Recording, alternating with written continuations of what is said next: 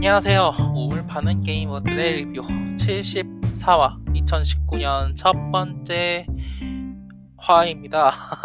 어, 진행을 맡고 있는 김네크라고 합니다. 각자 자기소개 한번 해주세요. 예, 게임 하는 것보다 리뷰 쓰는 게 더 즐거운 레비아탄.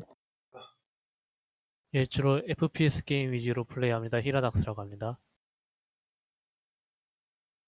어, 2019년이 드디어 찾아왔습니다. 어, 뭐 여러 가지 게임들이 나온다 나온다 이야기가 되고 있었고 실제로도 지금 이제 제가 녹화하고 있는 날짜는 2월 2월 9일.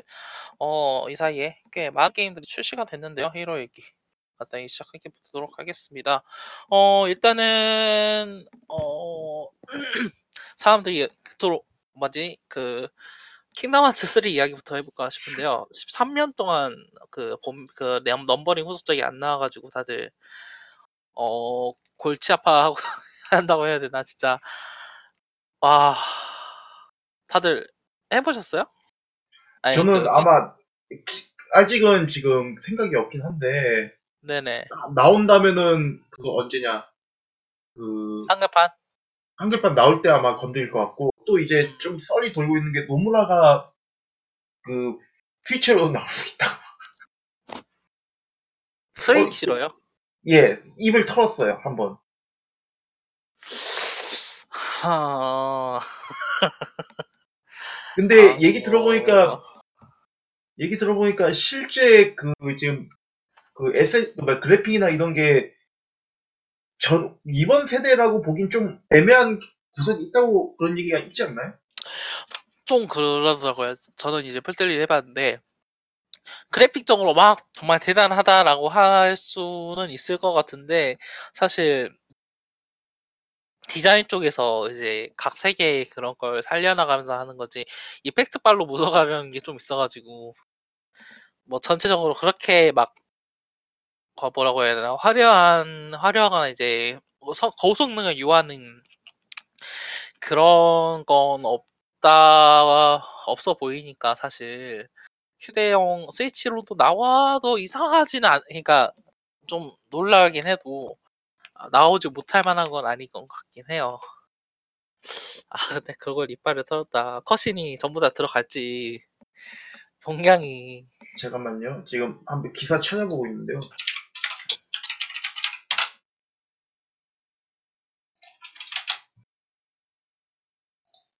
이 있네요. 노무라 택시야 킹덤 하츠 3 닌텐도 스위치로 출시가 가능한.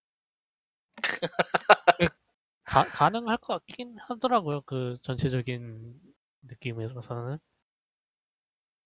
근데 가끔 어 좀, 네. 어, 이거는 그대로 재현하기는 어려울 것 같다 하는 부분이 조금 있긴 하던데.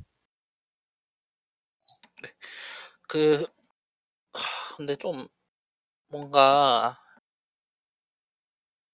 하, 그 일단은 이 작품 자체가 그 2편이 2000 하, 몇 년이야? 얼마, 얼마 동안 안 나왔다고요? 그러니까 전작 넘버링 전작이 2005년에 처음 출시가 됐어요. 와, 야. 그, 그런데도 이게 500장이나 팔려. 역시 디즈니야. 500만 이천- 아니 장. 근데 이게 그동안 계속 외전이 나왔거든요. 그쵸, 그쵸. 외전이 몇 개가 나왔냐면 잠깐만요. 어, 2편 나오고 하나, 둘, 셋, 넷, 다섯, 여섯, 일곱. 일곱 개가 나왔고요. 그 뭐냐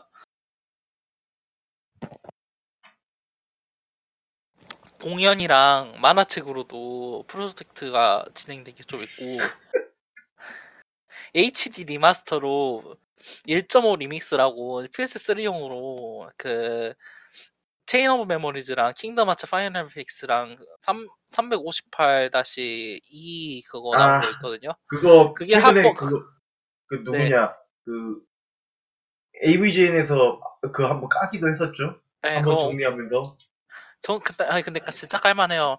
이게 리, 리 뭐냐 리믹스 그러니까 이게 골 때리는 게 뭐냐면 작품이 매 세 그러니까 나라마다 다르게 출시가 됐어요. 어, 뭐니 하 뭐지 Kingdom Hearts 2만 이야기를 해도 일본에 2005년 12월 22일 날 발매를 했는데 북미에는 2006년 3월 18일 28일 날 발매를 했거든요. 근데 그리고 그 이거는 양반인 편이에요. 그 coded 같은 경우에는 거의 1년 가까이 아니 그지 코디드는 아예 발매가 안 됐네요. 이거는 그 모바일로 원래 출시가 됐었던 거를 이제 일본 모바일로만 즐길 수가 있었고 나중에 이제 리코디드라고 그 모바일로 아니 뭐지 그 뭐죠 그 네, 그 콘솔용으로 리메이크를 해서 발매를 또 했단 말이에요.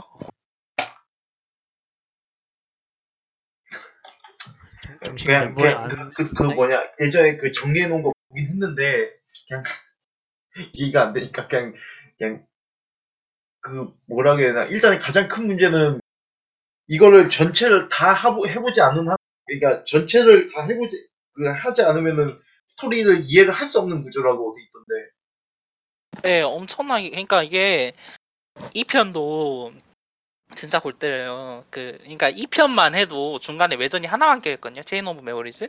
근데 외전을 하지 않으면은 13기관이라는 적이 나오는데 그 13기관은 절반을 이미 Chain of Memory에서 해치웠단 말이에요.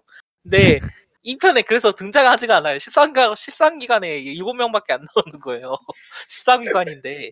13명인데 두, 16명밖에 안 나와 아니 그리고 어, 그 그거랑 또 더하면은 에이, 또 거기에 더해서 Chain of Memories가 기억이 기억에 관한 이야기거든요. 그래서 예. 이 편에는 기억을 잃은 상태로 주인공이 나타나요. 그래서 이 편을 플레이하지 않으면은 왜 지금 소라가 이 상태에 이 상태로 등장을 하고 맨 처음에 플레이할 때는 주인공이 소라조차 아니에요. 록서스라는 완전히 다른 캐릭터가 비슷하게 생겼지만 다른 캐릭터가 등장을 해가지고 어,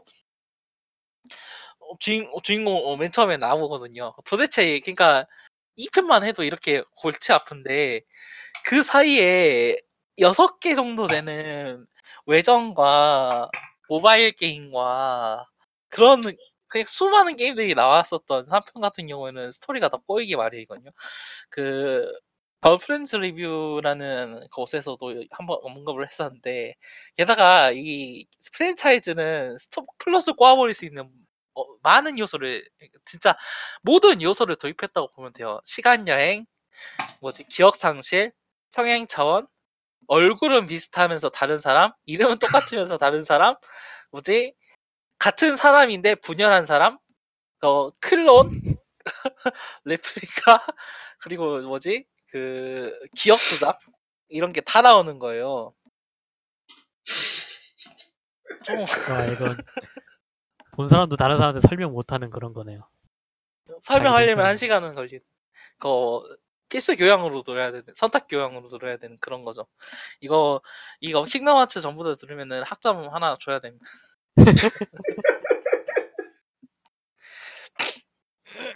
이게 아, 그래가지고 이번에 근데 3편이 어떻게 우여곡절로 발매가 되고 그걸 커버하는 게임 2.8 뭐 Final Chapter Prologue였나? 이게 이제 그 전작 외전들 알아야 될 거 핵심 뽑아가지고 뭐냐? 나도 나온 플레이스테이션 4용 게임이 있는데 이제 그걸로 마지막으로 이제 사- 참고하고 게임 하라고 하는데 아이 결론으로 말- 결론적으로 말하자면은 진짜 복잡한 거고 결어 솔직히 말해서 결과물이 그렇게 만족스럽다고 하지는 못할 것 같아요 지금 일단은 리뷰 스코어 자체는 잘 나오고 있거든요 어, 웹진 쪽에서는 이제 그동안의 이야기를 어떻게 잘 그 복잡한 이야기를 잘 묶고 왔다 했는데 하, 아니 끝나긴 잘 끝났는데 아 이게 완결이에요? 아니 완결 아니에요. 이제 이걸로 다크시 어, 뭐, 다크시커 편이 완결이 있나 그랬거든요. 네 잠깐만요 잠깐만요 아, 아직 아직 이게 안 그러면 끝났어요. 1편부터 계속 이어진 스토리가 완결이 나 아니요. 1편은 완전히 단, 아, 1편은 솔직히 말해서 상관이 없음. 1편은 엄청 깔끔하게 끝나가지고 13기간이라는 흑막이 등장하긴 했는데 별로 이야기도 안 하고 1편은 그것 자체만으로도 완결성이 있는 게- 이야기여가지고 사실 지금은 지금은 게임과는 전혀 다르다고 봐도 되고 보통 그쵸 프랜차이즈 계획이 없이 게임 만들었을 것 같긴 하더라고요. 네 근데 잘 팔려서 이번 거는 좀 많이 그래요. 그렇게 스토리가 복잡한 것 자체도 있지만 그 게임 플레이나 뭐라고 해야 되나 그 스토리 측면에서도 너무 따로 논다는 느낌이 좀 들더라고요 이게 그 일단은 그 이번에는 그 막 어트랙션이나 막 여러 가지 방법으로 뭐지 그 폼이라는 걸 바꿔가면서 이제 공, 액션을 하는데 이게 그 트레일러로 한 번 나왔었죠? 그 디즈니 놀이공 놀이기구가 갑자기 등장을 하면서 저를 공격하는 거 있잖아요. 그게 네 그런 게 있는데 보기에는 화려해요. 막 형광색으로 화려한 그 뭐죠? 그 회전목마 등장해가지고 막 웨이브 쏴대고 막 이때 다 데미지 있고요. 이거는 보기는 보기는 그럭저럭 좋은데 문제는 문제는 뭐냐면 그 레퍼토리가 한 다섯 개 여섯 개 정도 되고요. 그 다섯 개 여섯 개 정도 되는데 그 cutscene이 들어갈 때 cutscene 있고 나올 때 컷신 있거든요. skip을 할 수는 있는데 그게 한 3, 4초 정도 전투하는 도중에 갑자기 cutscene에 진입을 하는 거예요. 3, 4초 정도 그 나 들어가는 인트로 컷이 나온 다음에 이제 뭐 엄청 자유롭게 하는 액션을 하는 것도 아니에요. 좀 미니 게임처럼 게임이 변하면은 이제 회전 버퍼 같은 경우에는 타이밍에 맞춰서 동그라미 에, 에, 먼저 X 버튼을 누르면 되고 그 뭐죠? 아 그 바이킹 있잖아요. 그 배 타고 나는 그 놀이기구. 그 예. 백- 바이킹도 일단 바이킹은 또 타이밍에 맞춰가지고 X를 누르면 뭐지 그 물이 발사가 되면서 적을 맞추고 막 그런 건데 좀 질리죠. 그리고 그 어, 스토리 측면에서는 그 여러 세계에 들어가가지고 하는 게 이제 주된 게임 내용이거든요. 킹덤 하츠 그 핵심이라고도 할 수 있고 막 이제 이번에 추가된 게 픽사 계열 이야기들이 많이 있어요. 세계가. 캐리비안 해적도 나오지 않았나요? 네, 2편에서 나왔었던 캐리비안 해적 이제 아, 2편이에요? 2편에서도 나왔었어요. 아, 2편에서도? 나왔었는데 이번에는 이번 3편에서도 이제 캐러비안으로 나오는데 아 웃긴 게 이제 이, 이 게임이 주- 이야기가 되는 게 그 세계마다 간단한 미니 게임 같은 게 있어요. 근데 그 캐러비안 해- 해적 세계에서는 그 해적선을 타고 그 어쌔신 크리드 블랙 플래그처럼 포를 쏘거든요. 그게 돈이 많이 들어간 게임은 돈이 많이 들어간 만큼 해줘야 되겠다는 그 강박관념이 있어가지고 계속 이제 뭔가 이상한 걸 집어 넣어줘야 돼요. 뭐, 그니까요. 뭐 괜히 쓸데없는 뭐, 그 뭐냐, QT 같은 거, 에, QT 같은 거 이제 집어 넣어가지고 우리는 이만큼 조점이다 이걸 갖다 보여줘, 그 정기적으로 보여주지 않으면은 사람들이 triple A 게임을 한다는 말, 걸 모를 수도 있거든요. 그 진짜 좀 그런 느낌? 그런 느낌으로 강박에 가까운 느낌으로다가 하는데 정작 그게 메인 스토리에 영향을 끼치는 건 거의 없어요. 그러니까 어, 이게 거의 판촉형 그 게임이라고 해도 사실 상관은 없긴 한데 그래도 그 2편 같은 경우에는 플레이어가 그 세계에 일어나고 있는 이야기와 함께 뭔가를 한다는 느낌이 있었거든요. 근데 이번 작품에서는 완전 격가지예요. 그 코로나 아니 그 뭐지 그, 그 어디였죠? 겨울왕국에 있는 그 아렌델 그래요. 아렌델이 이번에 나오는데 어 플레이어가 직접적으로 그, 그 뭐지 엘사가 뭐지 대관식에서 그 얼음 마법 쏘고 도망치잖아요. 예. 거기서부터 이야기가 시작되는데 그 거기서부터 엘사를 찾아서 어, 그 겨울 왕국 성까지 올라가요. 근데 그 성까지 올라가서 엘사를 만나지는 못하고 그 성에서 세 번에 떨어지거든요. 세 번에 다시 올라가요. 그리고 그래서 중간에 막 밑에서 그 올라프도 만나고 막 그러는데 사실 이야기하고는 전혀 상관이 없고 결국 그 맨 밑으로 내려가서 진정한 사랑이나 이런 거야 하면서 그 영화 내용이 끝날 때까지 플레이어가 하는 건 하나도 없어요. 그냥 올라프가 부서진 몸뚱아리를 찾아내는 것 말고는 플레이어가 스토리에 영향을 미치는 게 하나도 없더라고요. 그게 그- 원래 그런 그런 내용이 아니었잖아요. 그, 아, 그, 원래는 게이블을 하지 않나요, 보통? 보통 개입을 했죠. 막 뭐 말레피센트 나오고 이렇게 이렇게 뒤틀어 가지고 플레이어가 골 때리게 이제 그걸 해치운다 막 그런 이야기도 나오고 픽사도 월드에서는 그런 게 좀 있어요. 그 샌프란시스코도 나오고 이번에 토이 스토리 그 세계도 나오고 하거든요.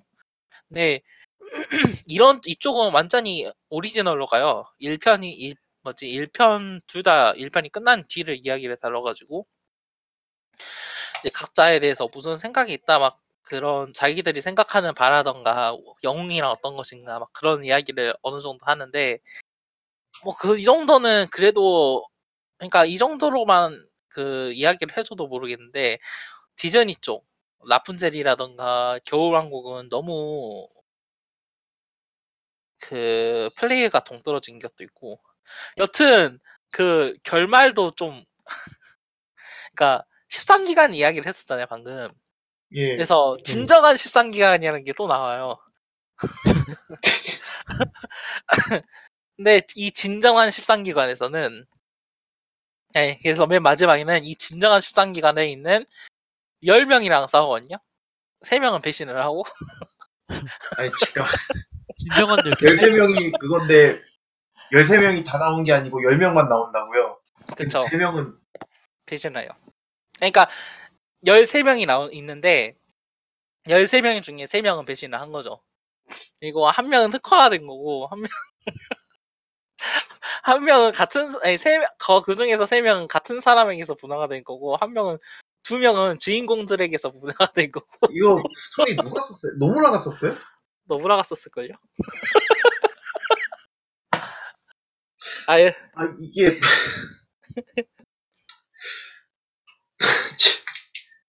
이게, 그, 파판 13 때도 고질적인 문제긴 했는데, 13도 스토리가 하다가, 나, 하다가 말았잖아요. 솔직하게 얘기를 하죠. 그쵸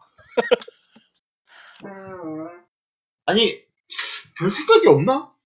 파판 13도 지금 욕을, 솔직히 얘기해서 욕을 무지막지하게 먹은 걸로 기억을 하고 있는데, X2랑 막 그런 건 아니 뭐냐 13 two랑 막 나온 거 보면은 자기가 잘한다고 생각을 했나 보죠 그러니까, 노무라가 메인인 건지, 아니면은, 누가 이걸 지금 책임을 지고 있는 건지 잘 모르겠어요. 그러니까 이게, 매번 요, 그러니까, 그 13 two나, 13, 또 세 번째가 뭐였죠? 라스트가 아니고 뭐였더라? 라이트닝 리턴즈였나? 아, 맞아요. 라이트닝 리턴즈. 이런 거 보면은, 분명히, 어, 그 노무라 혼자서 그렇게 개판을 치고 다니는 것 같진 않은데.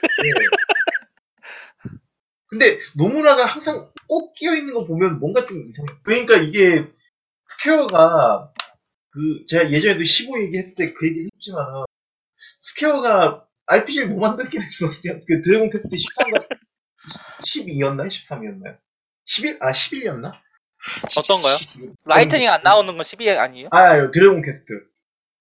아 드퀘 예. 드퀘 최신작. 드퀘? 최신작 솔직히 얘기해서 해외에서도 먹히잖아요. 그렇죠 하시는 그리고- 분들이 꽤 있더라고요 예. 그리고 다른 그 다른 게임들도 다른 게임들도 많이 하잖아요. 보통은 네그 마- 다른 게임들도 괜찮은 거 많아요. 뭐 옥토패스도 괜찮았고 뭐 브레이블리 디폴트도 뭐 솔직히 해서 세컨드가 좀 이상하다 했지만 괜찮은 편이었고 근데 파이널 판타지하고 파이널 판타지 시리즈가 유독 좀 이상 이게 제가 봤을 때는 그 스퀘어 머릿속에서 파이널 판타지는 세계에 먹히는 이제 대작이니까 그 우리가 이제 일본 일본 게임이란 이것이다라고 하고 그 이런 걸 하고 있는데 제가 예전에도 얘기했지 보아라 이것이 일본이다가 아니라 보아라 이것이 족본이다 이가 돼버려 그 스토리는 점점 안 좋은 의미에서 산으로 가고 설정은 이상한 거 갖다 붙이고 연출은 쓰잘데기 없는 거 갖다 붙여가지고 사람들 진 빠지게 만드는 그런 게임들 뭐 그렇습니다. 그- 그래서 아마 킹덤 하츠도 보면은 스토리 들으면은 진짜 하면 별로 그렇게 썩 와닿지 않는 것들을 너무 많이 한 것 같네요. 이게 그, 그, 작품 내에서도 그 얘기를 해요. 도대체 여기서 무슨 일이 일어나고 있는지 모르겠다고. 주인공들이 한간대에 모여가지고, 아니, 도대체 무슨 일이 일어나고 있는 거냐고. 죽은 줄 알았더니 살아나고, 막 그, 뭐지, 나쁜 놈인 줄 알았더니 착한 놈이고. 하, 여튼, 아, 그래서, 그, 하- 하고 싶었다는 말이 뭐냐면, 이거 맨 마지막에, 그, 10명이랑 싸우는데, 10명이 보스를 그냥 싸워요. 최후, 최후, 보, 뭐지, 보스전 때. 그냥 싸우기 시작해가지고, 막 그, 뭐, 반전이나 그런 거 없이, 그, 그냥, 두들겨 패가지고.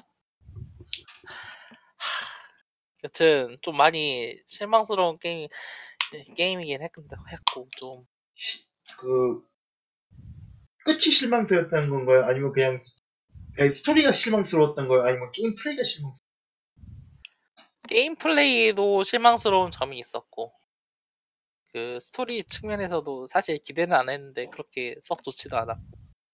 좀, 그러니까 끝내기 위해 끝나기 위한 그 마지막 편이라는 느낌, 진짜? 진짜 이거는 전작들에 대해서 위키피디아를 다 둘러보고 하지 않는 이상 이해를 할 수 없는 게임인 걸로. 그 뭐라고 해야 되나 엄청 나쁜 게임은 아니에요. 그 그 망작이다 막 그런 얘기를 하고 싶은 건 아닌데 결국 그 기대치라는 걸 충족시킬 수는 없는 게임이었다 이 말이죠. 자기 그래서 일단은 지금까지 있던 외전들 이야기는 전부 다 끝내고 그 이제 새로운 이야기를 시작해 보려는 거 같은데 그때는 좀 디렉터를 바꿔줬으면 하지만 보아라 이것이 족본이다. 죽어야 한다. 아, 죽어야만 새로운 것이 시작된다. 그래도 뭐 게임 게임 게임 외적으로 다른 얘기를 하자면은 파- 판매 페이스가 엄청 빠르죠. 그쵸? 그렇죠. 예. fanbase가 이- 음, 묵- 묵직하기도 하고 디즈니가 그동안 묵직하게 또 그쵸. 쌓아 올렸고 거기에 그 그냥 겨울왕국 나오는 것만으로도 장난 아닌데다가 그래가지고서는 나온 지 진짜 한, 한 2주, 2주 만인가요? 2주 만인지 이틀 만인지 500만 장 팔고, 예. 그래가지고, 올- 올해, 올해 가기도 전에 그냥 이번, 이번 달 안에 천만 장 채우는 거 아니지? 이미 찍지 않았나 싶기도 하고 예. 근데 아 그래 500만 장 이야기가 나온 김에 다른 이야기로 넘어가보죠 배틀필드 판매량이 700, 730만 장 정도로 집계가 됐나 됐다고 이야기를 했나 봐요 이번에 이제 EA가 그 세무 그런 이제 회계 발표를 했는데 회계 실적 발표를 했는데 7 세븐 네, 7.3 밀리언이니까 730만 장 정도 되죠? 그 정도 예. 판매량을 했는데 기대치에 못 미쳤다고. 근데 솔직히 얘기해서 그 정도면 기대치 못 미치게 맞는 거 전작이 왜냐면- 판매량이 어떻게 되죠? 보통 한 천만 장이? 넘, 전 넘었던 걸로 저는 기억을 하거든요. 매 시리즈마다. 그러니까 그 하드라인 같은 거 빼고 1,500만이네요. 2007년 1월 달에. 어떤 게 어, 2007년 1월달에 1,500만이라는 게 어떤 거 기준이고 배틀필드 1이. 원이라고 하면 그 1편 얘기하는 거죠? 우리 1차 세계 네. 그 그게 1편. 1,500만 장. 배틀필드 첫 작품은 1949이니까. 아, 그러니까 19사니까. 그러면은 그게 지금 어느 시점에 1,500만 장이라고 했죠? 2017년. 2017년? 2017년 1월이니까 나온 지 얼마 안 돼서죠. 아, 나온 지 한 달 정도? 그러면 진짜 좀좀 많이 절반 그쵸 절반 정도 판거판 수치라 가지고 이게 배틀필드 기준으로는 엄청 적은 거긴 한데 문제는 이게 나쁜 게임이어서 판매량이 적었다고 하기보다는 경쟁이 셌다고 해야 되나? 그러니까 여러 가지가 있었던 것 같아요. 그 뭐라고 해야 될까요? 일단은 모드 그 파이어스톰 battle royale 모드가 동시에 발매가 안 됐죠, 아예? 근데 그게 그것 그러니까 이게- 때문이라고 할 수 있을까요? 그게 왜냐면은 일단 그 뭐냐 배틀필드 이제 그러니까 물론 배, 배틀필드 에, 배, battle royale 모드가 요즘 최근 트렌드긴 하지만은 그 모드 하나 빠졌다고 해가지고 그게 이렇게 판매량을 반토막 낼 정도의 그 강력한 이펙트가 있다고 보진 않거든요. 사실 이게 어떻게 보면은 그 반토막이 난것 자체가 좀 저는 솔직히 좀 놀란 게 한 3분의 2 정도 되면은 뭐 경쟁이나 뭐 이런 게 심해가지고 좀50% 반토막이라고 하면은 이거는 좀 뭔가 다른 요인들도 같이 이제 복합적으로 적용이 됐다고 저는 생각해요.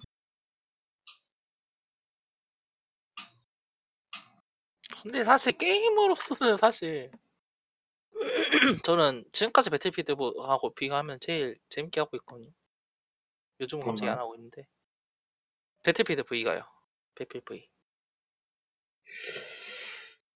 뭐가 문제인지 잘 모르겠네요, 저도. 일단 뭐 일각에서 얘기를 하는 마케팅적인 그런 부분에 있어서 어느 정도 마이너스 포인트일 거라고 생각을 하는데 근데 그것 때문에 반토막 났다고 얘기를 하긴 하거든요. 오히려 이- 이게 11월 발매 아니었나요? 어 그랬을 거예요. 잠시만요. 10 배틀 발매는 11월 9일이었네요. 시기, 시기도 그렇게 뭐 썩 나쁜 게 아니었나? 그러니까 이게 좀 그 Call of Duty 판매량도 한번 봐야 될 것 같네요. Call of Duty 판매량은 아마 천만 장이 넘었을 거예요, 그때. 그러니까 이게 그, 그 뭐야, 디지털 판매량이 역대 최다라 가지고 혹시 몇몇 몇장 나온다고 하나요? 지금 확인하고 있어요. 그 세일즈 일단은 2018년에 가장 많이 팔린 게임이라고 이야기가 되고 500만 달러를 벌었다고 이야기를 하는 건데 지금 판매량 자체는 500만 달러요? 네 달러 달러? 네 500만 장이 아니라 어... 뭐 100만 장 아니에요, 그러면?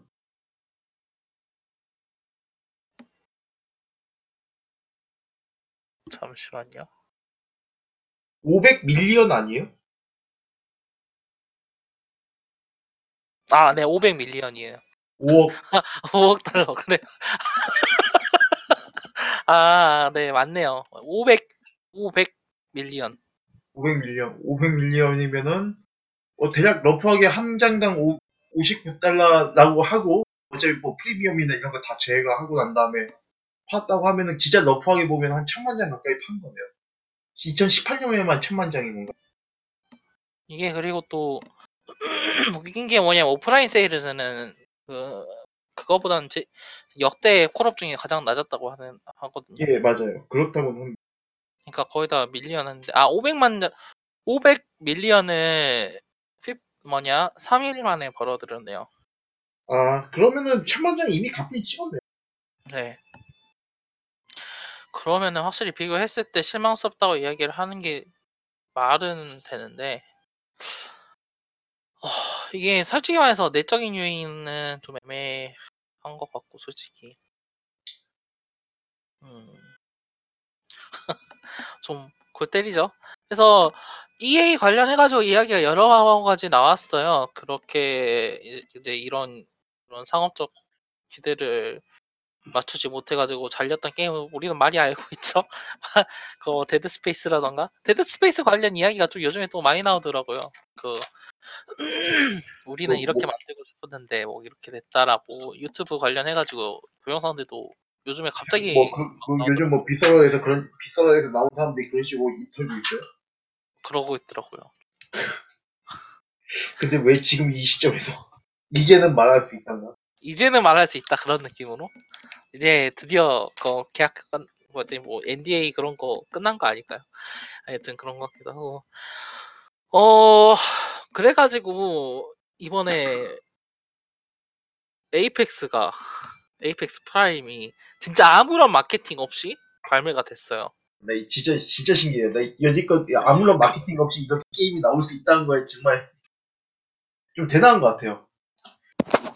이거는 진짜- 이런 짓을 하지? 그러니까 이게 마케팅을 이야기를 들어보면 마케팅을 하지 않아도 된다라고 이야기를 한 것보다 안 하는 게 더 낫지 않을까 할 수가 없다 이런 느낌을 하더라고요.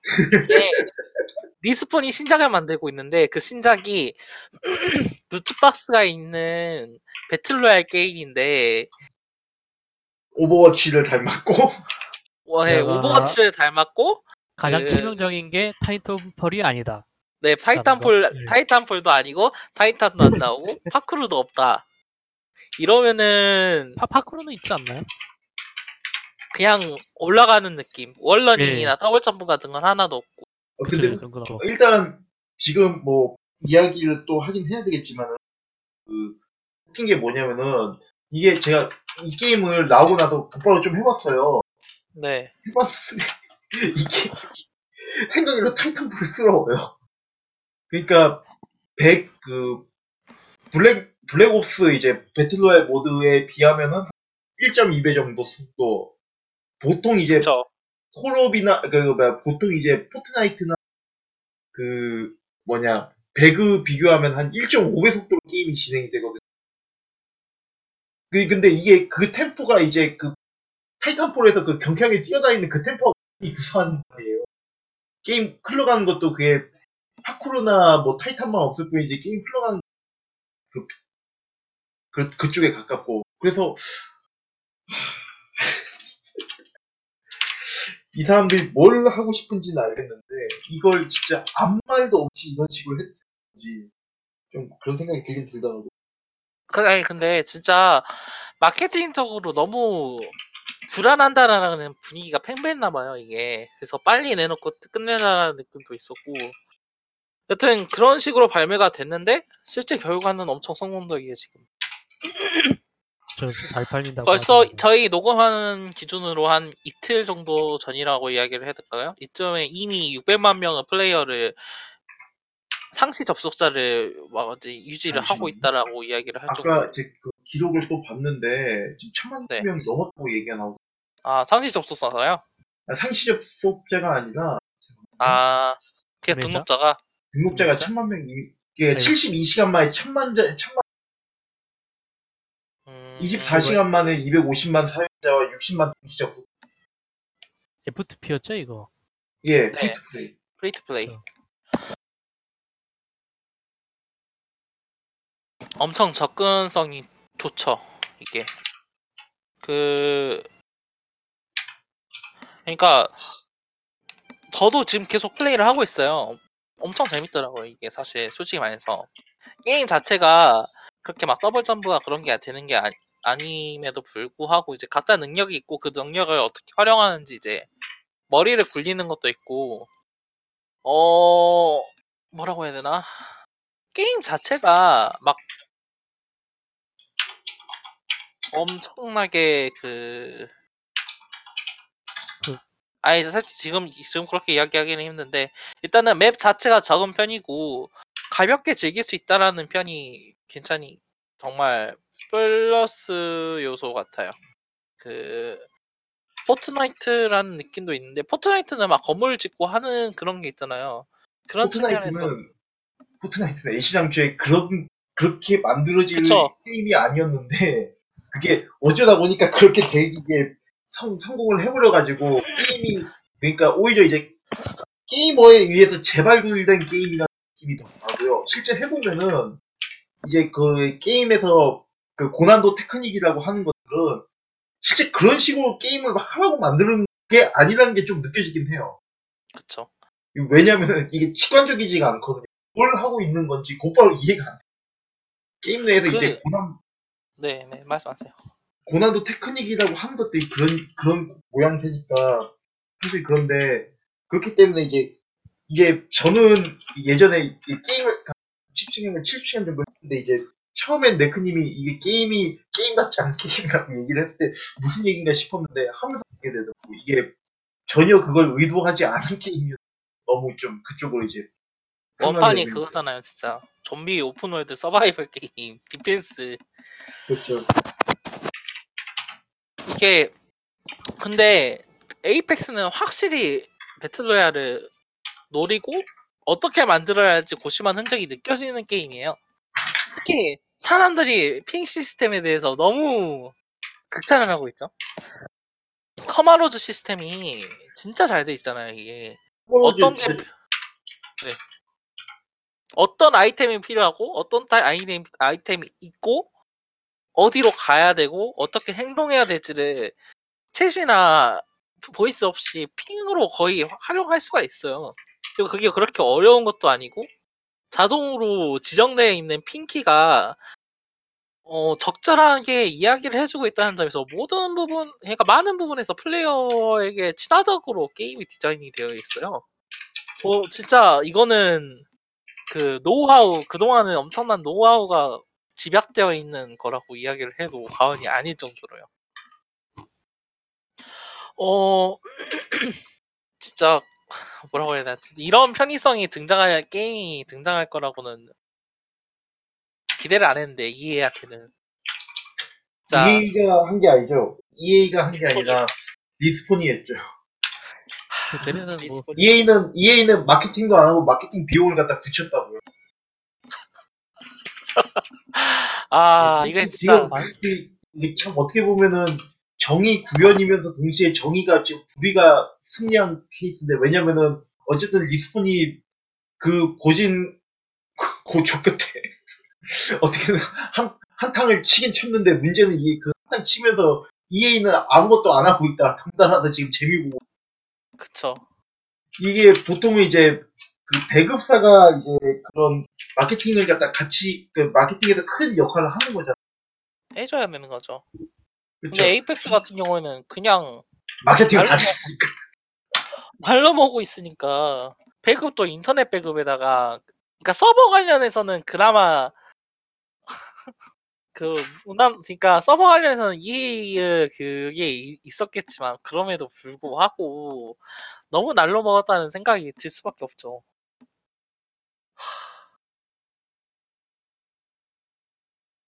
리- Respawn 걔네들은 뭐 엔진도 그 소스 엔진 자기네들이 개조해서 쓰잖아요.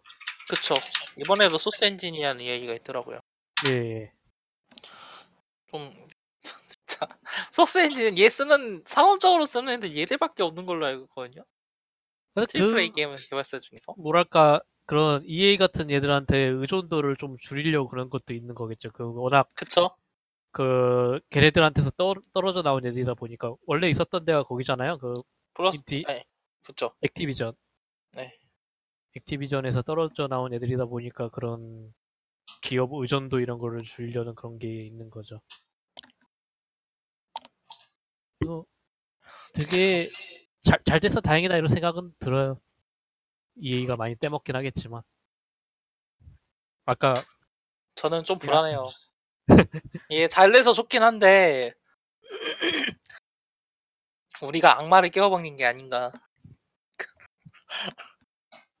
이게 또, 또 다른 피파 온라인을 준 게 아닌가. 아, 진짜 그 많은 개발사들을 죽여가면서 다시 한번 건졌는데. 하, 어, 그래요. 그 많은 개발사 중에 하나가 바이오웨어죠. 이번에 앤썸 베타가 시작이 됐다가 이제 종료가 됐었어요. 해보셨나요? 어땠어요? 안 해보, 안 해봤어요. 안드로메다 액션 그대로 연장선이 있어요. 진짜. 매스 이펙트 안드로메다 연장선상에 있어요, 게임이. 그, 부스터, 액, 부스터가 좀 더 이제 자유롭게 쓸 수가 있어가지고 막 하늘을 날아다니고 막 하거든요. 예. 그 쾌감이라던가 엄청, 그러니까 그렇게 날아다니면서 커버와 커버를 적극적으로 돌아다니면서 적 flanking하고 막 이제 그 적을 적으로 커버 적을 상대해서 커버를 찾아 나서는 그런 이제 적극적으로 fast pa- 그냥 그런 fast pace 액션은 마음에 들거든요. 예, 근데 이 게임이 grinding 게임이잖아요. 그렇죠. grinding 게임이라 적이 엄청 세요. 안 아. 죽어요. 저 아, 하루 내내 쏘고 있어도 데미지가 안 들어가는 느낌? 아, rare템을 빨리 farming을 해서 날 썰어보거라 그런 느낌이에요 이게. Borderlands 할 때보다 deal이 안 들어가는 느낌이에요 이게 게임이. 어, 그, 좀 약간 리스크 있게 플레이를 해도 이게 deal이 안 들어가고 그러나요? 그러니까 리스크에 있어서 리스크로 그러니까 자기가 들고 있는 총으로 안 들어가고 스킬로 데미지를 넣는다는 느낌이거든요? 그러니까 와- 좀 아. 단단한 적들한테? 문제는 뭐냐면 이 스킬을 looting으로 먹어요.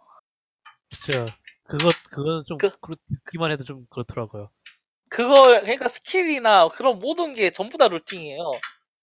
그 고정 수치라는 게 플레이어가 어떻게 어떤 행동을 할 수 있는가, 그러니까 어떤 스킬을 쓸 수 있는가 정도만 있고 어떤 스킬이 있고 그 스킬을 더 강화할 수 있는 방법은 더 강한 아이템을 먹는 수밖에 없어요.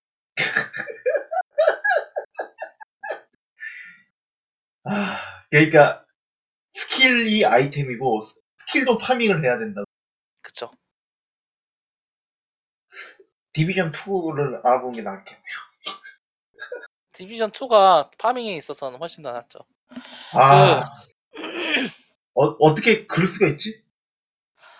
아니 사실 이해가 안 되는 건 아니에요. 결국에는 얘들은 그거 만들던 애들이잖아요. 그냥 싱글 RPG 만들던 애들이잖아요.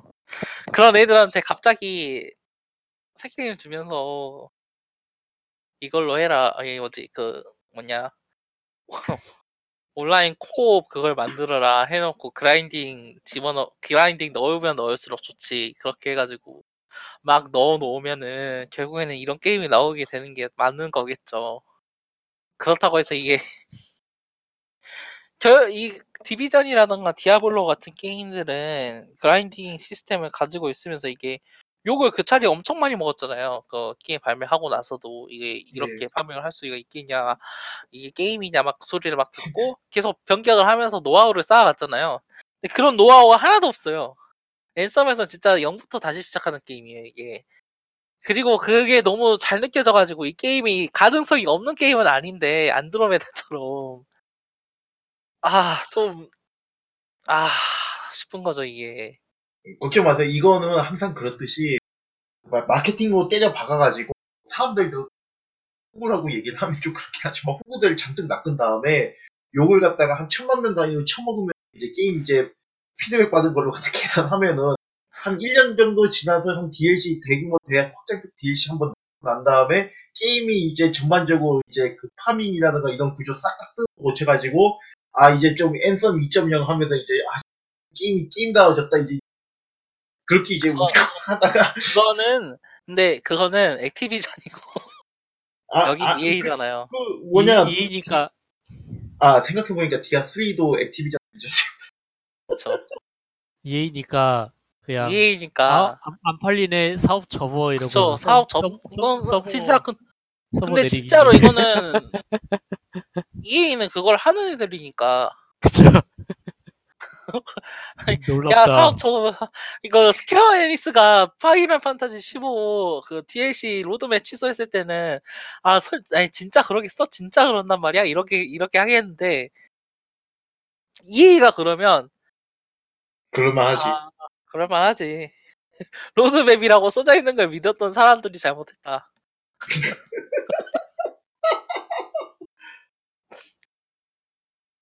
아, 진짜, 아, 게다가 사람들이 그게 있잖아요. 눈이 있지. Apex랑 같이 나왔는데 지금 Anthem에 신경 쓰는 사람이 지금 누가 있어요? 지금 살아서 숨쉬는 인터넷 스트리머 전부 다 Anthem 하고 있는 에이 Anthem이래. 그 Apex 하고 있는 상황에. 어 근데 근데 마찬 Division 이야기가 아까 잘 나왔는데 Division 2 이야기를 하자면은 Division 2 베타도 시작을 했어요. 지금은 어, 뭐지 처음 이틀 동안은 이제 저렙 구간 미션이라던가 이제 그 open world가 어떤 식으로 진행되는지를 간단하게 이야기해 줬다면 이 지금은 지금 녹음하고 있는 2월 9일부터는 이제 end game 이야 end game 그 상황으로 넘어가가지고 30레벨부터 찍을 수 있는 특성화 그리고 이제 새롭게 등장하는 Black Tusk라는 faction에 대해서 이야 이제 게임 플레이를 할 수 있도록 베타를 해보고 있는데 어 이거 플레이 해보신 분 예, 아니, 플레이 좀 해보셨나요? 아 베타 코드 저 있긴 한데 한번 플레이를 이게 그 전체적으로 TTK가 낮, 낮아졌어요. 그러니까 적을 죽이는데 걸리는 시간이 빨라졌다는 얘기예요. 어 이게 grinding 게임으로서 전작이 엄청 욕을 먹었었던 부분들이 있잖아요. 저기 저 총알 스펀지. 총알 스펀지다. 저뭐 총알을 먹고 총알을 그냥 한 두 차 창을 박아놓어도 죽질 않는다. 그게 이제 그 메어 정도 되면 이제 진짜 좀 되게 부, 불합리한 게임이 되는 게 이제 바닥에 깔리는 수류탄은 한 열대, 열대 개 되는데 총알을 쏴도 죽지를 않고 그쵸? 이게 그래? 그, 그거에 1.4 패치 기점으로, 그러니까 싹 바뀌었어요, 진짜로, 난이도가. 이, 그, 체, 그 체력 잔뜩 들고 하다기보다, 그러니까 적들 활약이 세지고 적들 체력이 늘어난다라는 그런 개념으로 한다기보다는 이제 디비전은 그런 비판에 대해서 매시브죠. 매시브는 그런 비판을 들어서 많이 고치려고 했거든요. 그래서 솔직히 이게 3년 된 게임이란 말이에요, 디비전도. 3년을 이제 진행되어 오던 게임인데, 서비스, 그동안 서비스가 솔직히 말해서 나쁘다고 보기는 힘들 것 같아요. 그동안에 계속 새로운 무언가를 넣으려고 했었고, 실제로도 그게 호응이 나쁘지가 않았었거든요. 디비전은 그거를- 어떻게든 살렸어요. 살려낸. 거죠. 살려. 그리고 디비전 2는 전작에서 그러니까 전작이라는 게임 틀에서 가지고 있을 수밖에 없었던 근본적인 문제점들을 해결하려고 했고 실제로도 베타를 플레이하는 동안 많이 느껴 그 베- 해결 문제점에 대해서 고심을 하고 해결한 흔적들이 보여요. 그리고 그 과정에서 Division이라는 게임이 어떤 게임이었는지도 그대로 품고 나가고요. 이게 Division 1.5라고 이야기를 하는 사람들이 있어요. 그거는 부정적인 의미에서나 긍정적인 의미에서나 맞는 말이라고 저는 생각을 해요. 이 게임은 그 완전히 새로운 그런 이야기를 하는 거, 이야기를 하고 게임 플레이를 보여주려고 했다기보다는 전작에서 할 수 없었던 그리고 하지 못했던 것을 발전시키고 더 나게 만들려는 노력이 노력을 펼쳤고 이번 베타를 플레이하면서 저는 확실히 그런 걸 느꼈거든요. 서버 문제 관련해서 이야기가 좀 나왔는데 저는 솔직히 말해서 이번에 베타 플레이하면서 한 번도 그걸 그런 버그나 서버 뭐지 서버 문제로 튕기거나 하지는 않았고요. 더 나아가서 베타 때 있었던 그 버그들하고 비교를 하면은 너무 안정적이어가지고 1편 1편은 그 거리 지나가다가 갑자기 세상이 시공간이 뒤틀리고 스타 그 닥터 스트레인지 그 mirror 세계 거울 세계 있잖아요. 그런 것처럼 막 건물이 뒤집히고 땅이 꺼지고 해도 이상하지 않은 게임이었거든요. 근데 이 게임은 그 정도까지는 아니더라고요. 그런 측면에서 저는 괜찮다.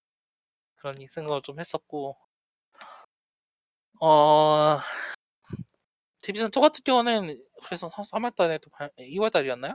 이번 달에 발매가 또 되는 걸로 알고 있고, 디비전 2는 다음 달이에요. 다음 달로 보고 있는데 잠시만요. 아, 다음 달인가요? 디비전 디비전 봅시다.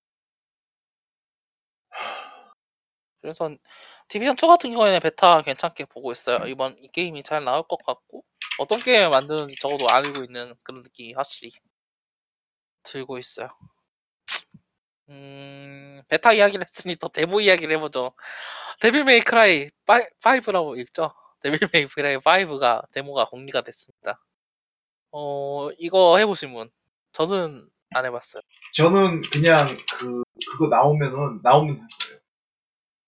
나오면 저도- 본편? 나오 나오면 그냥 할 거예요. 그냥 근데 기다리지 않을 겁니다. 아 그러니까 하진 않을 겁니다. 아, 체험파 관련해가지고 평은 괜찮은 것 같던데, 그, 뭐, 초심자용 캐릭, 캐릭이라고 이야기를 했는데 전혀 초심자가 아니, 초심자용 캐릭이 아니라는 이야기도 있고. V요? V, 네, V요. 그, 지팡이 들고 다니면서 그림자 소환수로 막 공격하는 걔. 네, 맞죠? 그림자 맞죠? 맞아요. 그거? 그 친구 맞아요. 걔도, 그게 뭐 하여간 소환수 쓰긴 네, 소환수는. 그래서, 그거, 퀸- 그, 약해진 적만 죽일 수 있다라는 그런 플레이라던가, 머리 쓰면서 하려고 하면은 진짜 머리를 써야 된다라는 이야기를 듣더라고요. 그래서 여러 가지로, 아, 엄청, 머리를 써가면서 만든 게임이라고 생각을 하는데, 이게 본편 발매가 언제였죠? 어떤 거요? 데메크. 발매. 3월 첫 주인가? 3월 잠시만요. 데메크 5.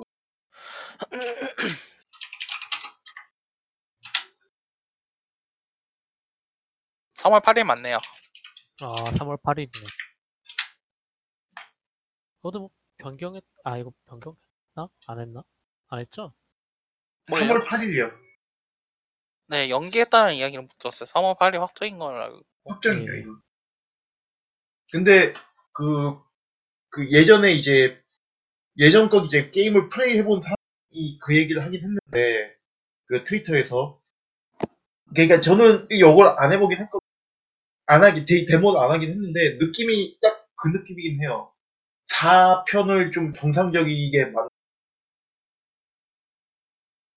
그러니까 정상적이게 만들었다. 왜냐면 4편이 맵 구조가 솔직히 얘기해서 진짜 4편 제가 이제 4편 3편 좀 깔짝거렸고 4편 클리어했고 그 다음에 DMC 했었는데 4편이 가장 좀 이상한 게임 게임적으로. 왜냐면 맵을 재탕을 하는데 최종 보스보다 중간 보스가 더 세고 그 뭐냐. 아니 그러니까 그 생 진짜 발상이 너무 골 때려가지고 그 처음부터 끝까지 가서 네로로 처음부터 끝까지 간 다음에 단테가 네로 끝나는 그 시점에서 거기서부터 역으로 뒤집어 놔서 다시 돌아 처음 시작하는 거. 아 이게 맵 구조 게임 구조를 왜 이렇게 만들었지 이런 생각. 네. 그래서 그런 걸 그러니까 그런 그게 아마 이제 데메크 4 하면은 그걸 진짜 욕을 엄청 많이 쳐먹어요. 근데 그런 걸 빠져가지고 이제 그런 게 빠져서 이제 다시 이제 만들어진 게임이라고 생각하는 일단 뭐, 뭐 나오면 알겠죠. 아이, 근데, 아이, 그쵸. 나오면 알겠죠. 데빌 메이크라이. 어, 하면, 플래티넘, 그, 이제 간단한 단신입니다 합니다만, 플래티넘 게임즈와 그랑, 싸이 게임즈와 계약이 만료돼서 이번에 개발되고 있었던 그랑블루 플래티넘 게임이,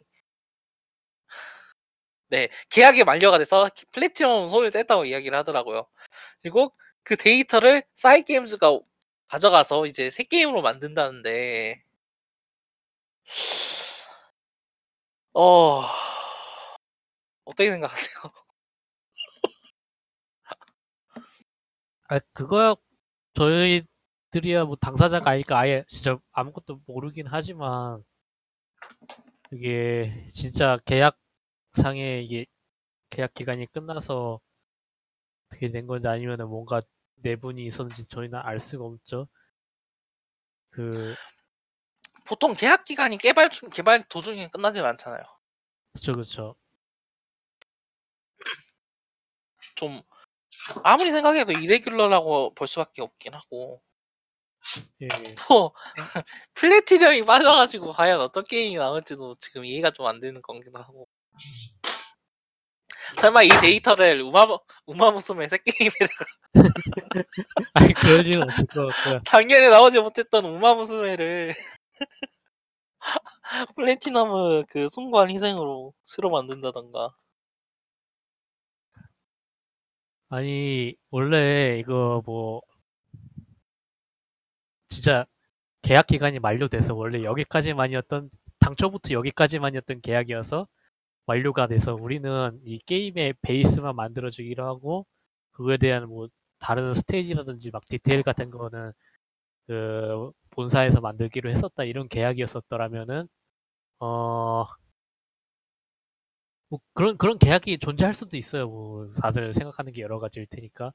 근데 이게 계약이 이걸, 그, 끝났다는 걸 발표하고 나서의 그 양사의 홈페이지에서 그 양사의 흔적이 아예 싹 사라져 버리니까 이게 애초에 그렇게 조- 좋은 계약이었으면은 플래티넘 게임즈는 우리는 이 게임 개발에 일부지만 참여를 했습니다라는 거를 홈페이지에 이제 포트폴리오로 남겨둘 테고 사이 게임즈도 자기네들이 그런 형식으로 의뢰를 한 거였으니까 플래티넘 게임즈는 이 게, 게임 개발에 참여를 했었습니다라는 그 부분을 남겨둘 텐데 그게 그게 없어졌단 말이에요. 그러니까 아예 없어졌어요? 일단 플래티넘 게임즈에서는 완전히 없어졌고요. 아니 플래티넘 게임즈에 사실 다작을 하는 회사이기도 하고 그랑블루 리링크 사이트에서도 없어졌어. 이게 원래 있었는데 없어졌어. 아니 진짜 이게 일본이다 보니까 코나미가 있었던 일본이다 보니까 지금 많은 낭설이 나올 아니, 수밖에 원래 바빌론스 폴이랑 베요네타 사이에 그랑블루 판타지 리링크가 있었는데 사라졌어. 와, 원래 뭐 데이터만 옮겨가지고 개발하고 있다고는 이야기하지 않았어요? 소니 엔터테인먼트랑 사이 게임즈 사이에 플래티넘 게임즈가 있었는데 없어졌어. 진짜 이렇게 또 숙청 나가나? 새로운 게임사가 하... 이렇게 좀 아쉬운 그런 그랑블루도 있다고 하면은 메트로이드 프라임 4가 그 개발하는 게 마음에 안 들어가지고 완전히 새로 엎었다라는 이야기가 있더라고요. 있을 그러니까 수 있죠 그런 일. 그쵸? 그런 근데 수 있죠. 그거를 이제 디렉터가 나와가지고 유튜브로 새 소식을 공개합니다. 딱 했는데 와 근데 진짜 본론을 안 하고 본론을 이야기 안 하고 한 이 뭐지 3분짜리 영상에서 1분 동안 사과 이야기만 하더라고요. 제가 이렇게 이런 마인드로 게임을 만들고 있었는데 막 하면서 좀 그 직설적으로 이야기하지 않는다는 거를 듣고는 있었는데 이게 기업의 태도구나 그런 걸 알 수 있었던 아. 근데 생각보다 그런 일이 있긴 해요. 음, 오히려 그쵸 차라리 발, 발, 발, 발매 안 하는 게 낫겠다 싶은 일들이 생각보다 있긴 해요.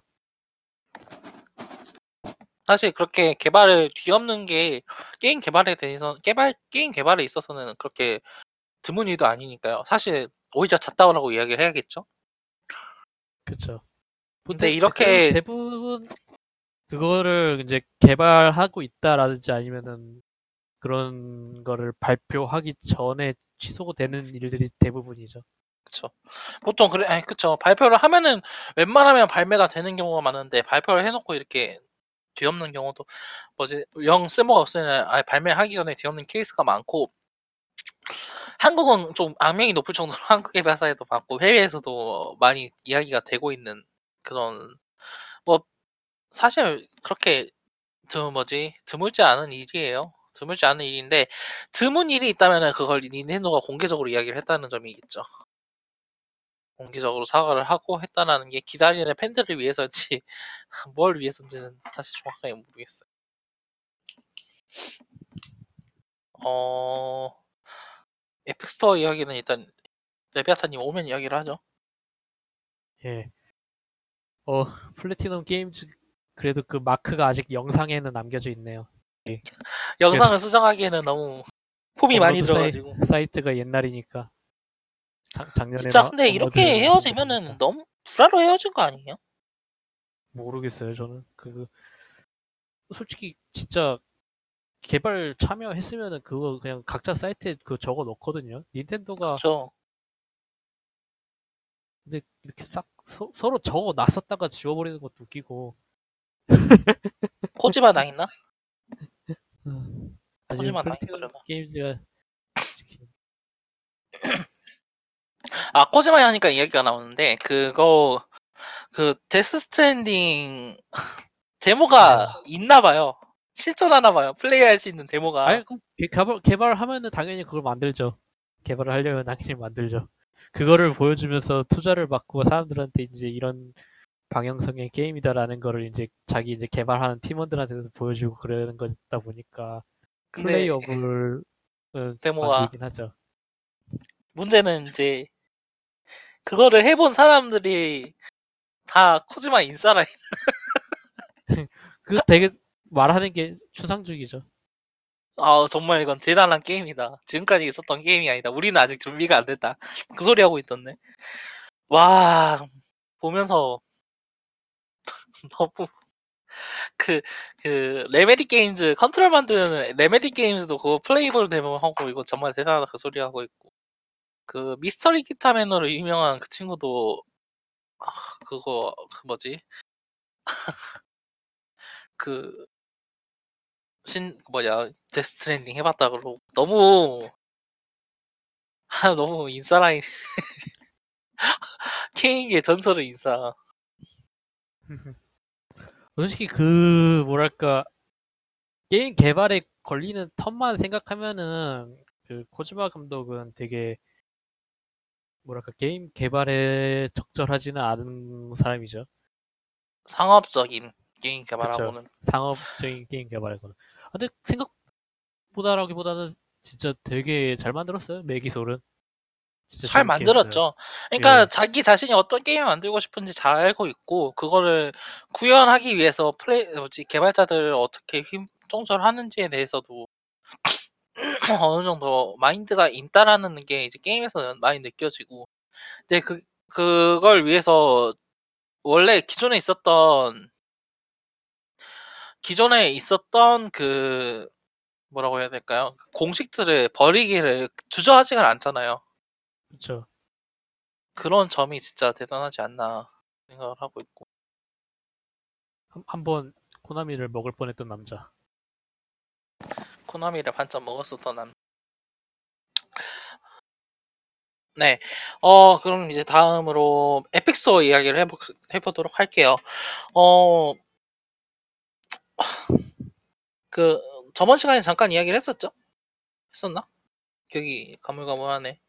그, 아마 어. 에픽스토어 얘기는 잠깐 하긴 했어. 수수료 관련해서 얘기를 했을 거예요. 그쵸. 수수료 예. 관련해서 이야기를 했었고, 이번에 이제 드디어 그, 에픽 스토어에 독점으로 출시되는 게임들의 목록이 어느 정도 공개가 됐는데, 예, 공개가 되가 계속 공개가 되고 있는데, 어, 어떻게 생각하세요? 전 좀 별로거든요. 얘들이, 일단 불편하니까 그게 좀 불만이긴 하죠. 그쵸. 그, 디비전 2하고 지금, 그러니까, 알려진 대, 알려진 이제 대형 게임들은, 대형 게임들 중에, 이제 스팀에서 그, 에픽으로 옮겨져 온 게임들은, 그, 디비전 2하고, 메트로, 엑소더스가 있죠? 그렇죠. 어, 이 게임, 두 게임들 둘 다 스팀 페이지가 존재를 했었고, 이 앞에만 직전까지, 예, 이 앞에만은 하지 않더라도 이제 그 키위 페이지는 있었는데, 그거를 완전히 옮겨버렸잖아요. 그렇죠. 얼, 이게 얼마나 거절하기 힘든 조, X의 충- 금액을 제시했는지. 건가요? 아니 근데 그러니까 좀 그런 거죠 이게 그러니까 이게 다른 곳에서 판매를 아예 못하게 한 게 아니에요 에픽 전용으로 한 게 아니라 그냥 스팀에서 가져온 거거든요 예. 그게 좀 아 저는 좀 별로인 것 같아요 그러니까 우리 말고 스팀을 스팀 말고 우리를 쓰라는 그런 얘기를 하고 있는 거잖아요 지금 에픽은 그렇죠.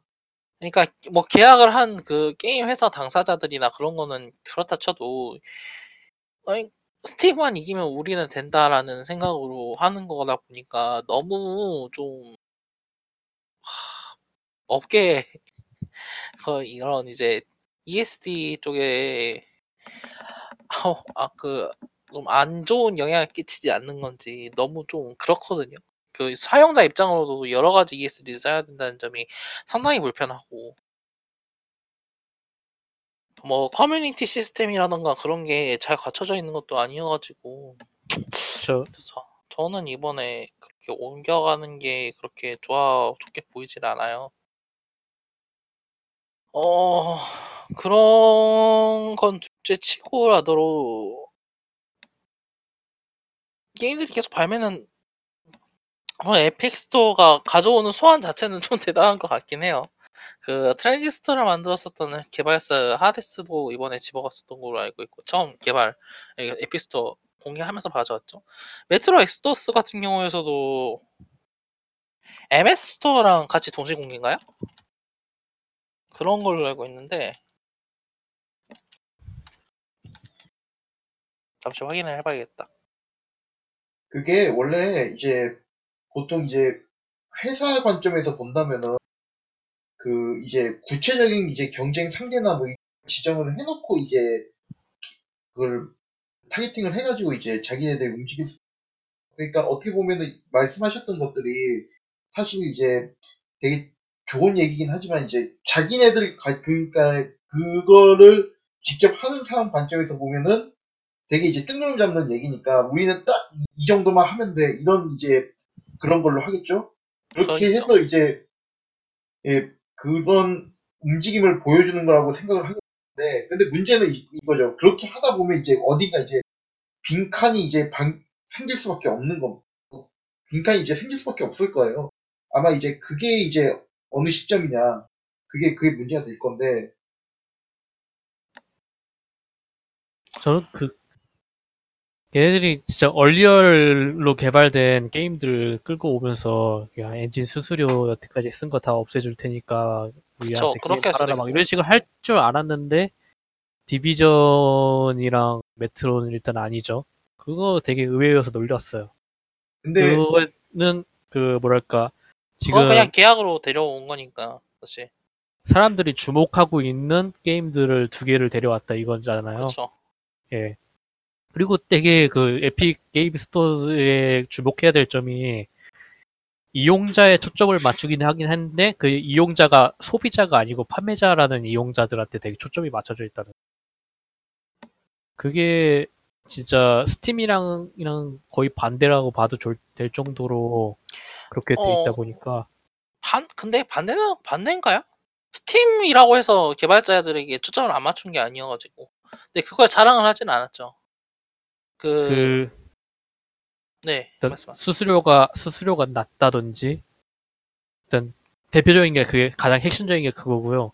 아까 말한 커뮤니티가 없다는 점 이런 것도 아니 근데 이게 게 예. 이게 뭐 이게 중요한 게 뭐냐면은 일단은 스팀이 그 스팀이 맨 처음 발매가 됐을 때도 이미 수수료는 기존 retail 시장보다 한참 낮았어요. 그리고 이게 어 sub적으로 들어가는 그런 판매 수익들 있잖아요. 뭐 카드 교 카드 거래라던가 이런 게 자잘한 것 같이 보여도 교환 자체는 많아가지고 수수료가 많이 들어가는 편이고요. 또 더 나아가가지고 이게 그 사용자 맞춤 그 광고 메인 페이지 존재하잖아요.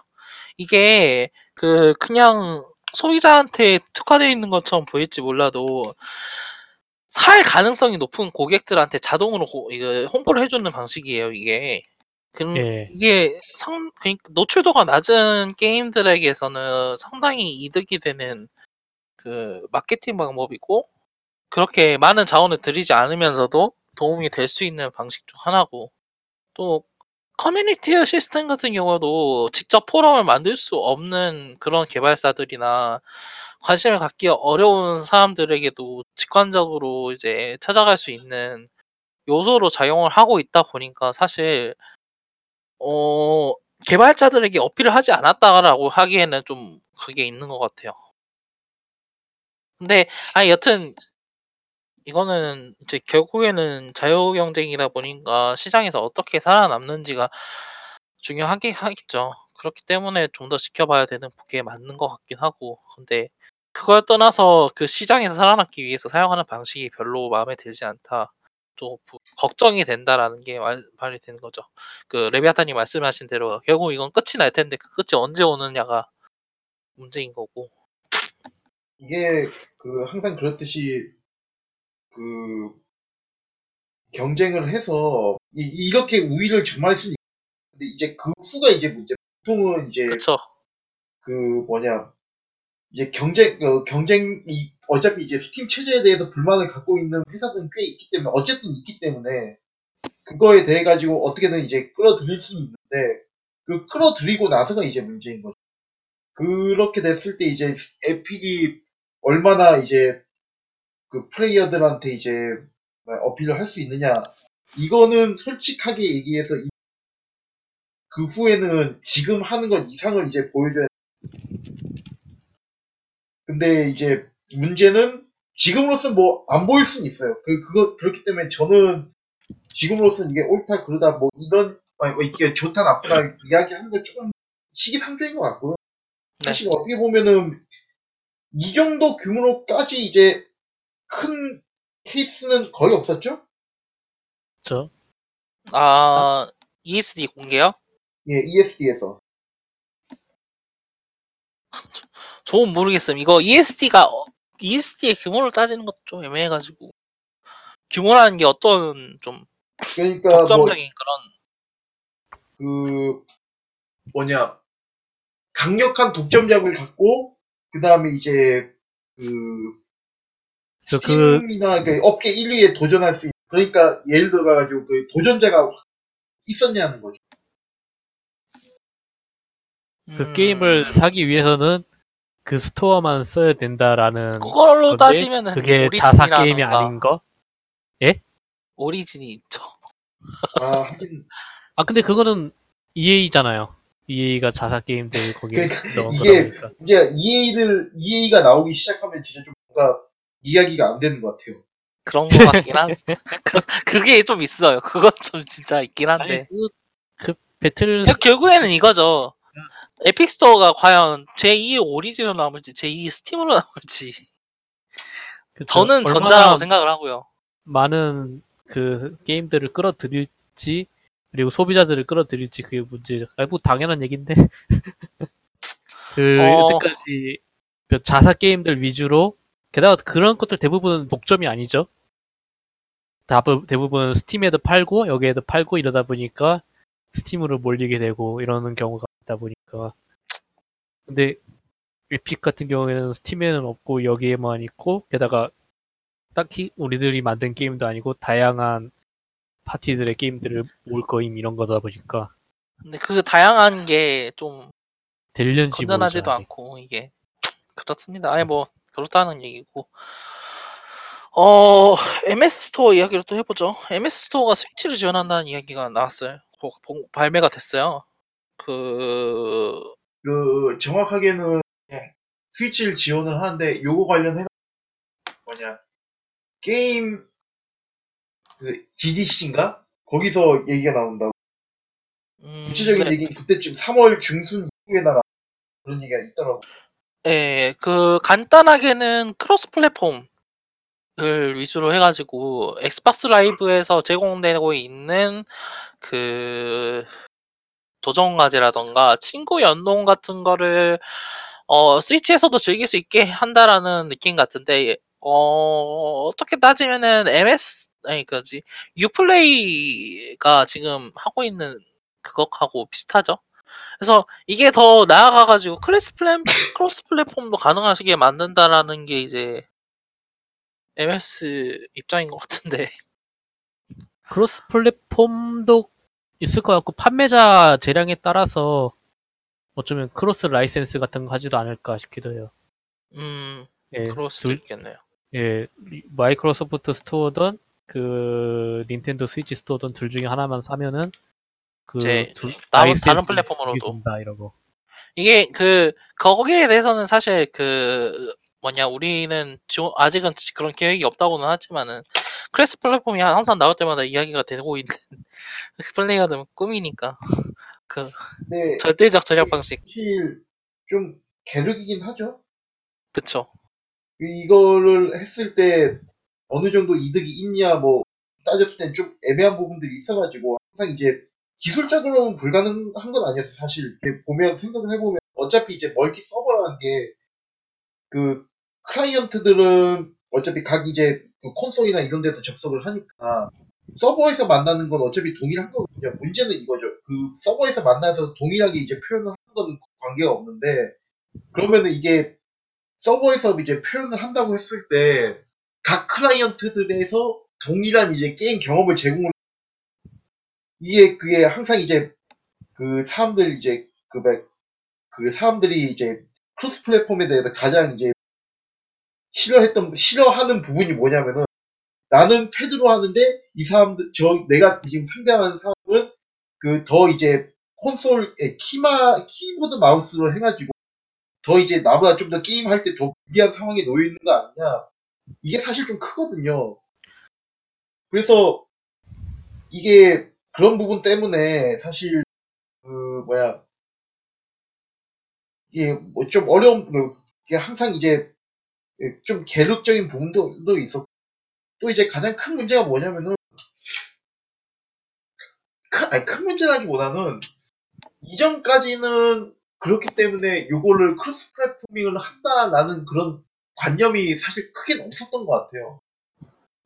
그, 그러니까 굳이 요걸 해야 되나 싶나? 그런, 그런 거? 근데 이제 흥미롭게도 이게 최근에 이제 포트나이트가 이제 크로스 플랫포밍을로 유명하긴 한데 사실 저는 크로스 플랫포밍으로 포트나이트가 재미를 봤다라기보다는 포트나이트가 어떻게든 그 자사의 그 포트나이트라는 게임 자체를 갖다 많이 깔기 위해서 많이 최대한 이제 눈에 띄기 위해서 깔아두는 역할로 하기 위해서 그렇게 이제 예, 크로스 플랫포밍을 정책적으로 지원을 했다고 생각을 근데 이제.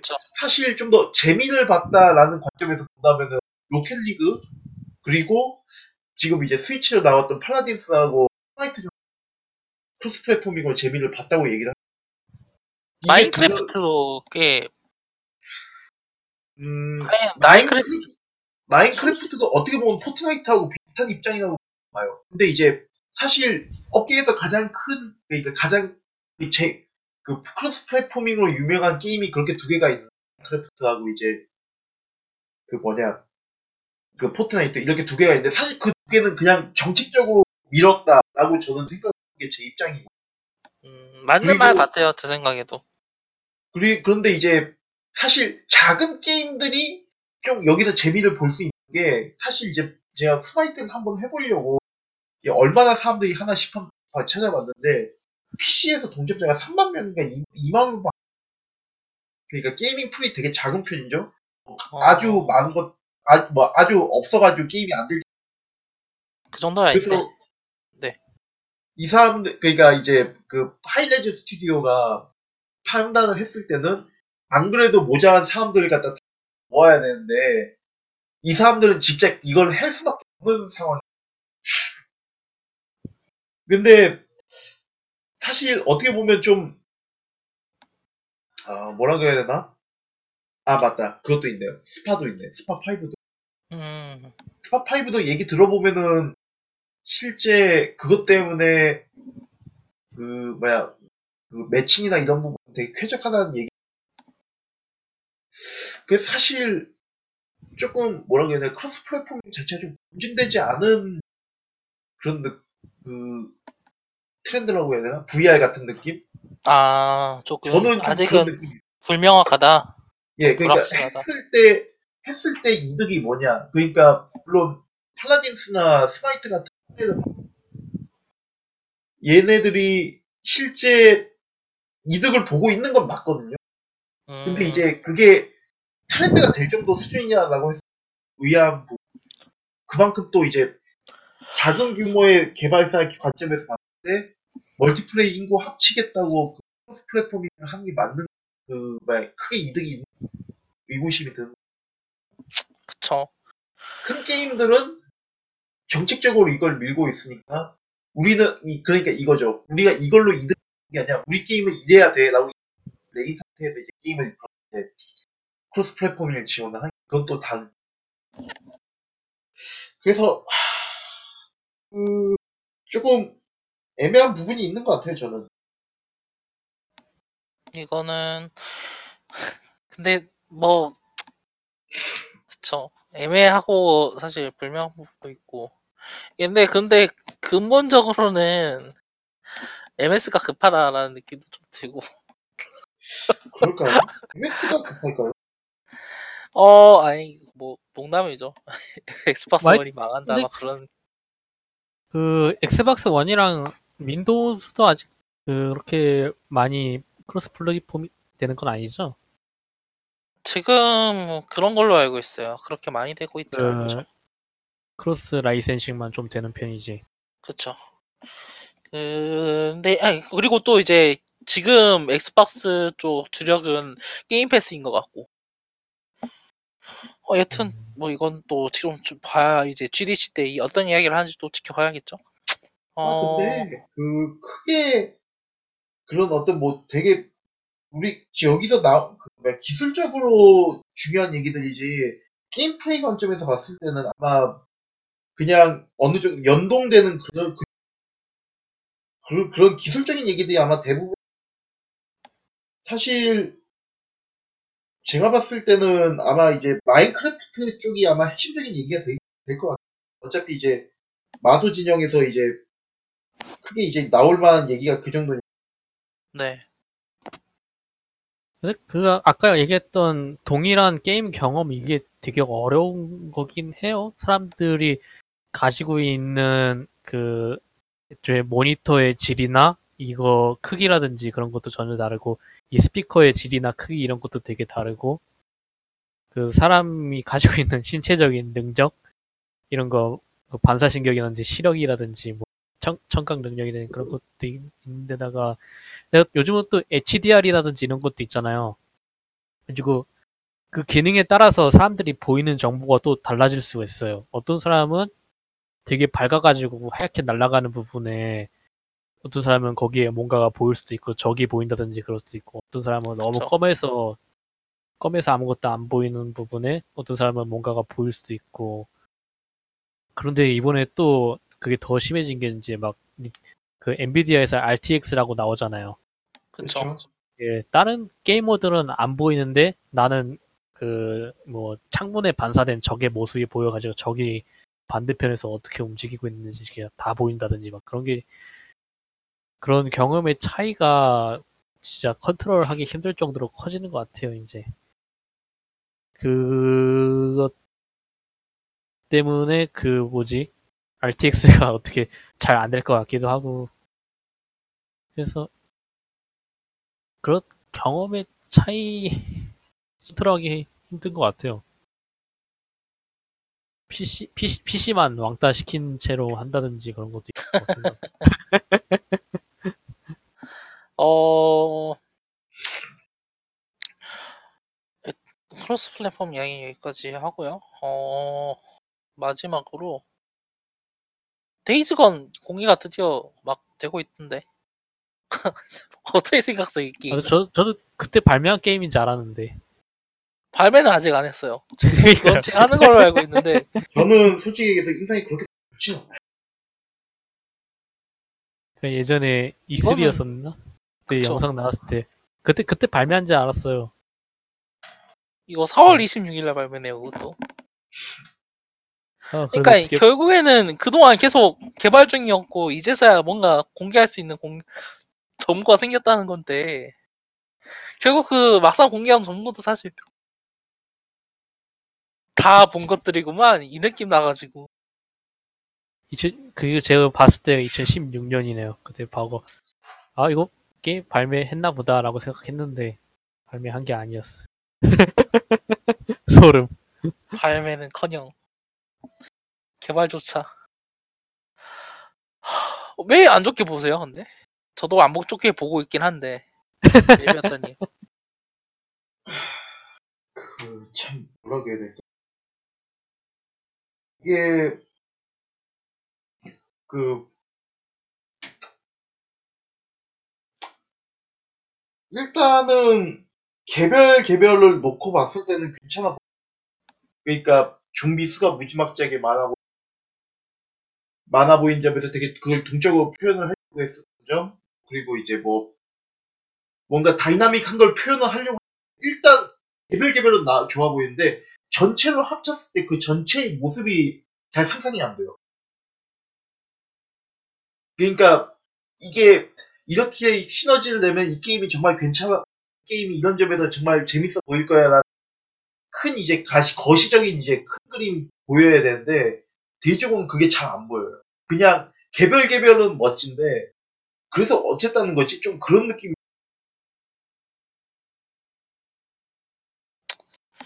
진짜 아 아니 데이즈건 등장한 것 자체도 조금 기회주의적인 것 같고 또 좀 어.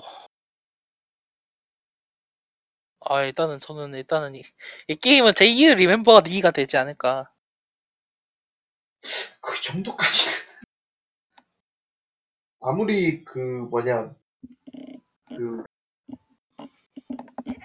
그 정도로 엉망이라고 생각은 들지 아, 어, 결과적으로는요. 그렇게 잊혀질 것 같은 그런 느낌이에요, 전. 아무도 기억하지 않는 리멤버미. 그러니까 이게 그냥 조점 다그 정도 이- 이상을 보여줘야 되는데 사실 그렇진 않은가. 그러니까 그 한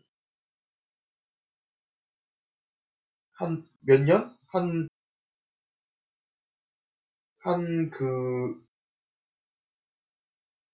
뭐냐 한 5년 전에 이제 플포로 나온 괜찮았을지도 몰라요. 왜냐면은 이게 그, 그 통용이 되는 것들이 있잖아요. 그러니까 네. 이제 사람들이 triple A 게임이 이제 그 적응을 그러니까 이제 적응하기 전에 아 이 이런 게임이 나오면은 너무 쩔 것 같아 보여주는 것만으로도 할것 같아 그런 느낌이 게임들 많았잖아요. 그쵸, 옛날에. 그러니까 데이지곤이 지금 딱 그런 마케팅을 지금 따라가고 있거든요. 그- 그래서 요즘 게임들은 좀 그런 걸 이게 안 하죠. 마케팅 을 하더라도 마케팅을 하더라도 좀 뭐냐 뭔가 새로운 걸 좀 보여주려고 그런 시도 데이지곤은 딱그 5년 전 수준에 머물러 있어. 그래가지고 그 게임 개발 기간이 길어지면 길어질수록 그런 게 좀 있는 거죠. 그러니까 그렇죠. 지금으로부터 5년 전이면 2014년이잖아요. 거기서 이제 맞습니다. 개- 개발 기간 2년을 딱 잡으면은 그 E3 때 트레일러 공개, 공개가 2016년이 된 거잖아요. 그럼 그때 그쵸. 발매를 했었어야, 되, 했었어야 되는 거예요. 그러면 그게 적어도 이제 유행의 끄트머리를 잡고서 이제 이게 좀 재밌게 평가를 받을 수 있었을 텐데 2019년까지 그거를 끌고 온 거면은 되게 많이 늦은 거죠. 그래가지고 지금 보면은 이거는 다- 달려가면서 그 눈앞에 버튼이 뜰 때마다 누르고 그런 걸 뛸- 뛰고 뭘 쏠 때마다 뭔가 벌어지고 그런 좀 그래요.